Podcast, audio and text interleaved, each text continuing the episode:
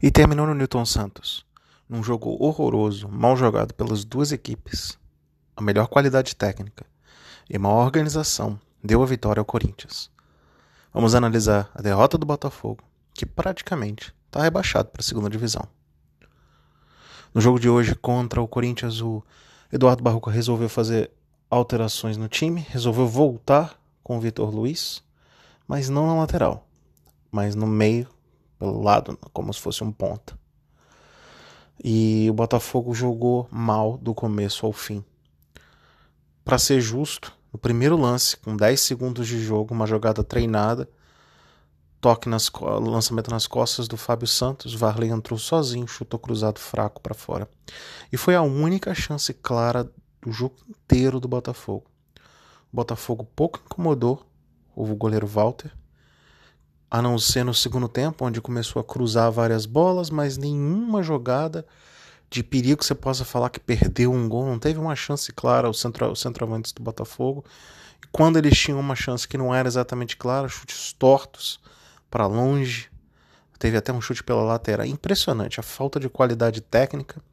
E hoje o torcedor vai sem dúvida alguma colocar na conta do Barroca, que na minha opinião escalou errado, e na conta também da falta de determinação dos jogadores, que a sensação que tem é que a ceia de Natal foi ontem, porque a lentidão, a falta de determinação, a, aquela sensação de comodismo dentro de campo reinou no Botafogo hoje.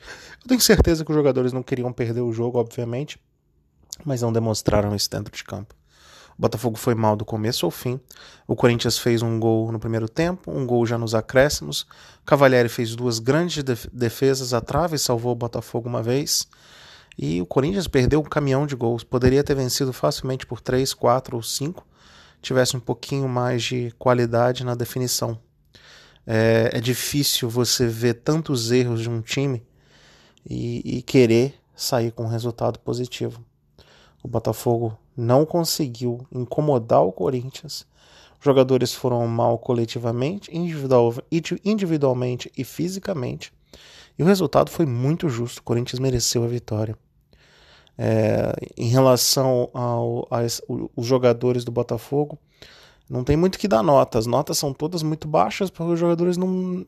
Além de não ter jogado bem individualmente, coletivamente, faltou. A sensação que dá para o torcedor é que faltou até um pouco de vontade.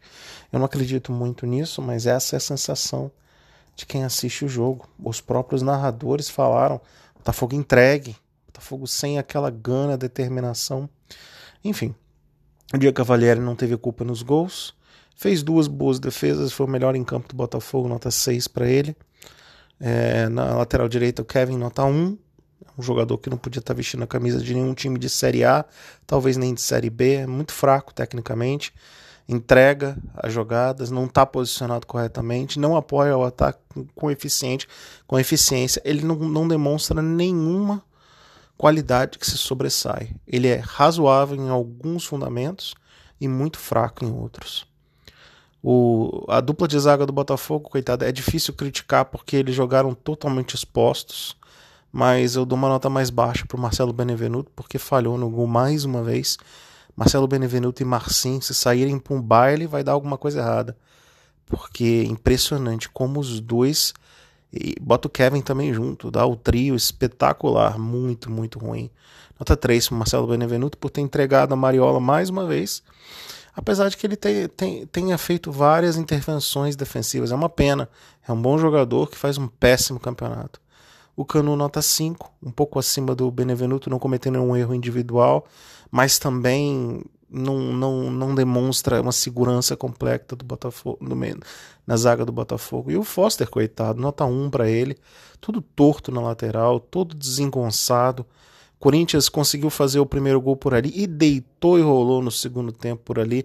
Não fez o gol, sabe Deus como, porque deveria ter feito o segundo gol nas costas do Foster. Nota 1 por, nota 1 por Foster, apesar de não ser culpa dele, ele está totalmente torto. No meio de campo, o Zé, o Zé Wellison, nota 4, razoável para ruim.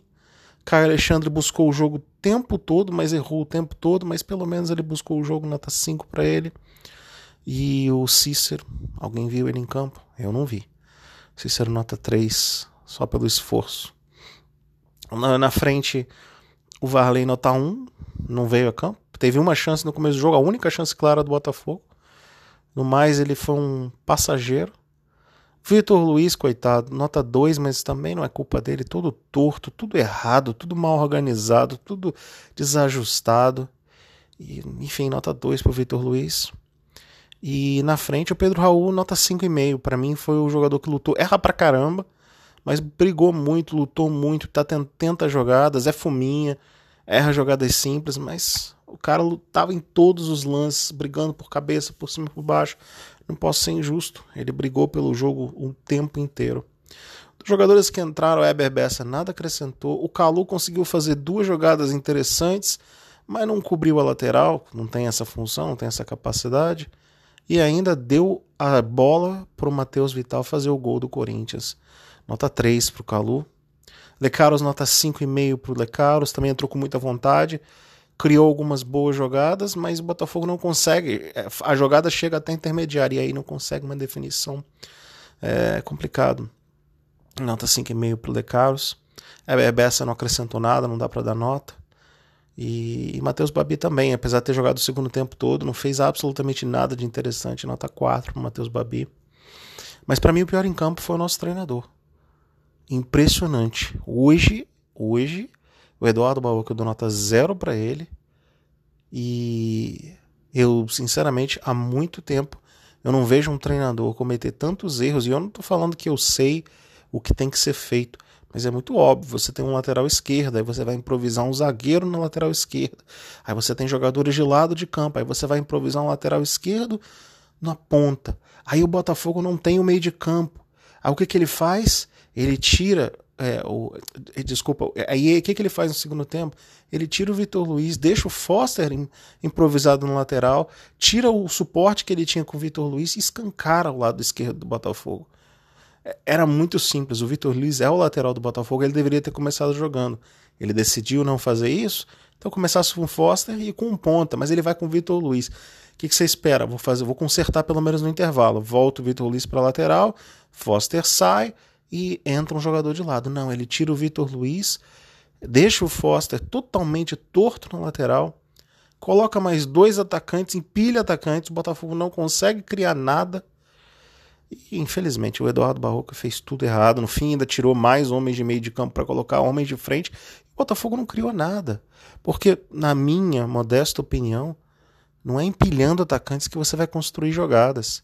Na pior das hipóteses, ou na melhor das hipóteses, pelo menos você tenta buscar a lateral para cruzar para a área, para os dois homens de alto, para brigar lá dentro. O Botafogo não teve capacidade de fazer absolutamente nada. Nada. E hoje a responsabilidade é do Eduardo Barroca. E o Botafogo está praticamente rebaixado. É, faltam aí 11 jogos para acabar o campeonato. O Botafogo precisa vencer aí 7 desses 11 jogos. É, fazer 21 pontos, chegar a 44, torcer para que os outros não cheguem. Não vejo como o Botafogo vencer sete jogos dos 11 que faltam. Esse jogo contra o Corinthians estava na conta, precisava ter sido vencido. E o Botafogo não conseguiu. Acho que o Botafogo, obviamente, não pode desistir, tem, tem que continuar tentando, mas a diretoria internamente já tem que começar a planejar como fazer 2021 funcionar. Porque esse ano o campeonato vai terminar e a nova temporada vai começar três dias depois.